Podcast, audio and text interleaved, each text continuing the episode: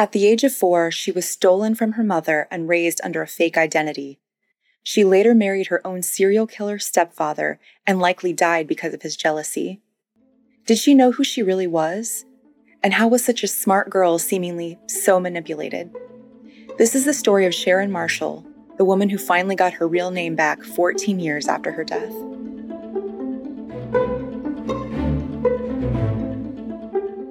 Hi, friends, I'm Katie, and this is Katie Does Crime.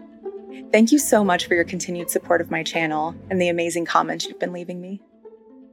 On April 25, 1990, a blonde haired, blue eyed beauty named Tonya Dawn Hughes was injured and died five days later after a suspicious hit and run accident outside of the hotel where she was staying in Oklahoma City. It's said that as she lay dying in the hospital, she kept calling for her daddy.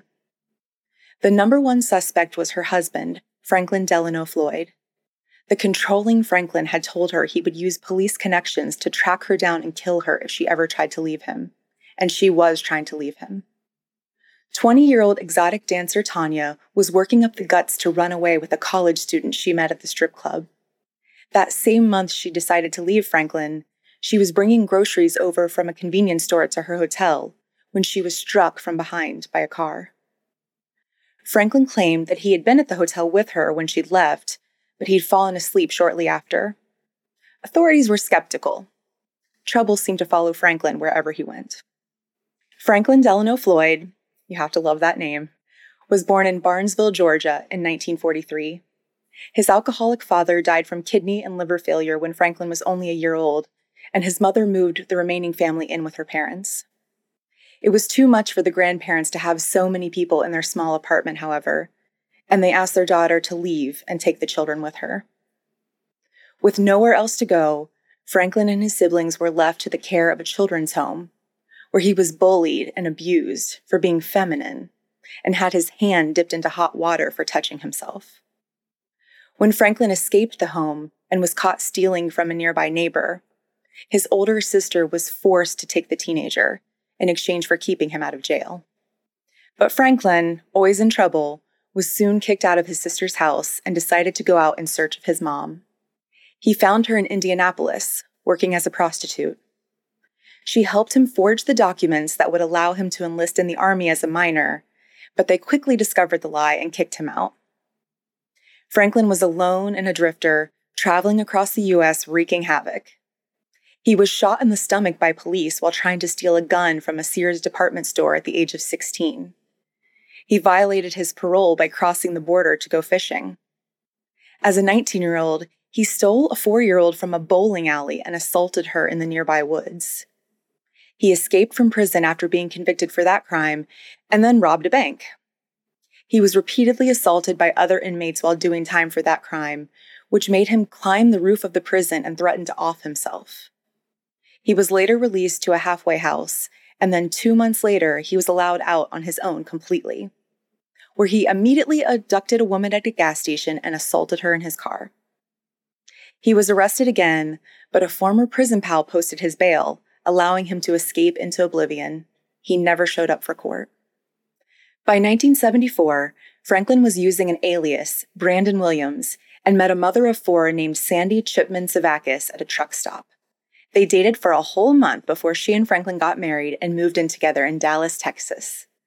Now, Sandy went to jail in 1975 for writing a bad check while trying to buy diapers. While she was serving her 30 days, her dear husband Franklin Floyd was left at home with the kids. But when she arrived back home, they were all gone. The two middle girls were found in social services later, but her oldest, Suzanne, and youngest, Philip, had seemingly disappeared. She attempted to file kidnapping charges, but was ignored because Franklin was the stepfather. There appears to be no record of Franklin's life for the following 15 years. But when we pick back up with him in 1989, this is where we find Franklin Floyd married to Tonya Dawn Hughes, the woman later killed in the hit and run. At the time of her death, Tonya and Franklin were suspects in a disappearance case. A coworker of Tonya's couldn't be found, and people had seen them having a fight with her outside of the Mons Venus strip club where the two worked as dancers. The coworker had reported Tonya for not claiming all of the income she made at the club, which caused Tonya to lose her Medicaid coverage for her son. Witnesses had seen Franklin in a huge argument with the coworker, and he had told her she was going to regret hurting his family. And then she disappeared. Franklin and Tonya quickly moved away, and investigators ruled that a suspicious fire that burned through their trailer was intentional arson. What were they trying to hide?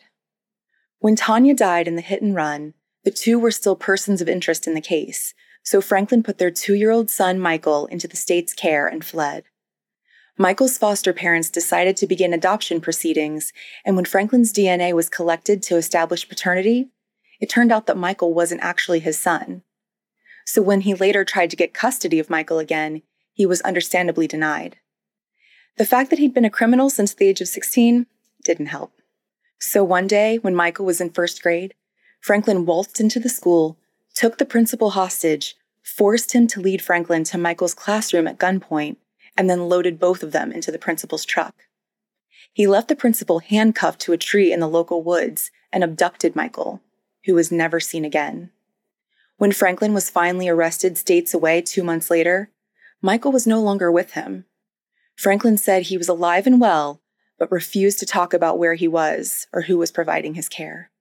As if all of this isn't wild enough, here's where the actual story begins. As investigators looked into the hit and run death of Tonya Hughes and the kidnapping of her son Michael, they found that Franklin had actually raised Tonya. He had been calling her his daughter since she was very young, and yet they didn't actually share DNA. When asked how the two ended up together, Franklin said that her biological parents had abandoned her and he was her savior, or that her mom had died and he'd had to struggle as a single parent. Tonya was, of course, deceased at this point from the hit and run, so authorities had to guess at her origins. They figured she must have been born in the 60s and taken by Franklin Floyd between 1973 and 1975. She grew up using different names, like Suzanne Davis in elementary school, but by the time she graduated high school in 1986 with a full ride to a local college, she was known as Sharon Marshall. Her classmates said her relationship with her dad seemed a bit sinister, the way Franklin would never allow her to date and would threaten her with a gun if she tried to go out. And one time, Sharon showed a friend some lingerie her quote unquote father had bought for her, like crotchless underwear. Despite Franklin's attempts to keep her under lock and key, she gave birth to her son Michael two years later. His real father is an old boyfriend of Sharon's named Gregory Higgs. Remember the exotic dancer coworker of Tonya, aka Sharon, who had disappeared in 1989 after the heated argument with Franklin outside of the club where they worked? Well, her body was found six years later in 1995, and she had died from two gunshots to the head. That same year, a man bought a truck at an auction, and wedged into the undercarriage was an envelope stuffed with 97 photos. Some of them were of this coworker and showed her tied up, bruised, and beaten. Some of them were of a young Tonya, aka Sharon. The earliest ones were of her at four years old, in suggestive poses.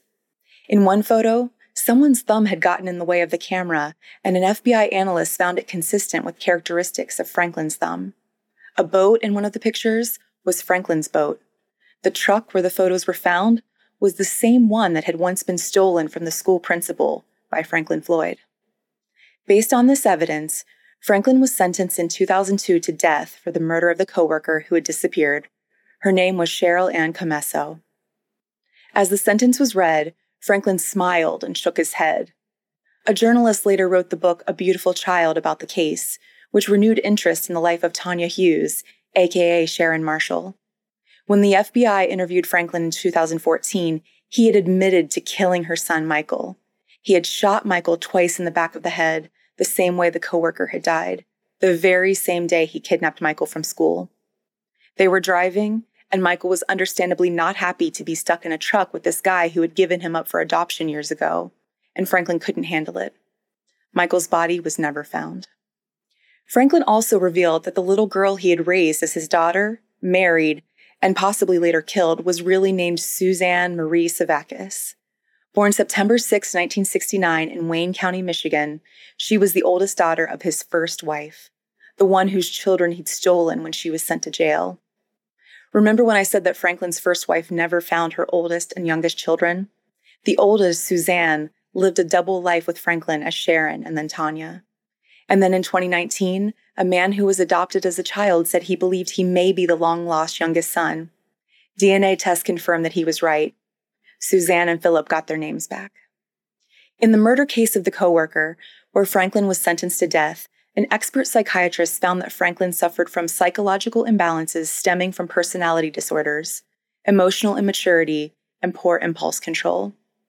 Franklin says he's the illegitimate son of former FBI Director J. Edgar Hoover.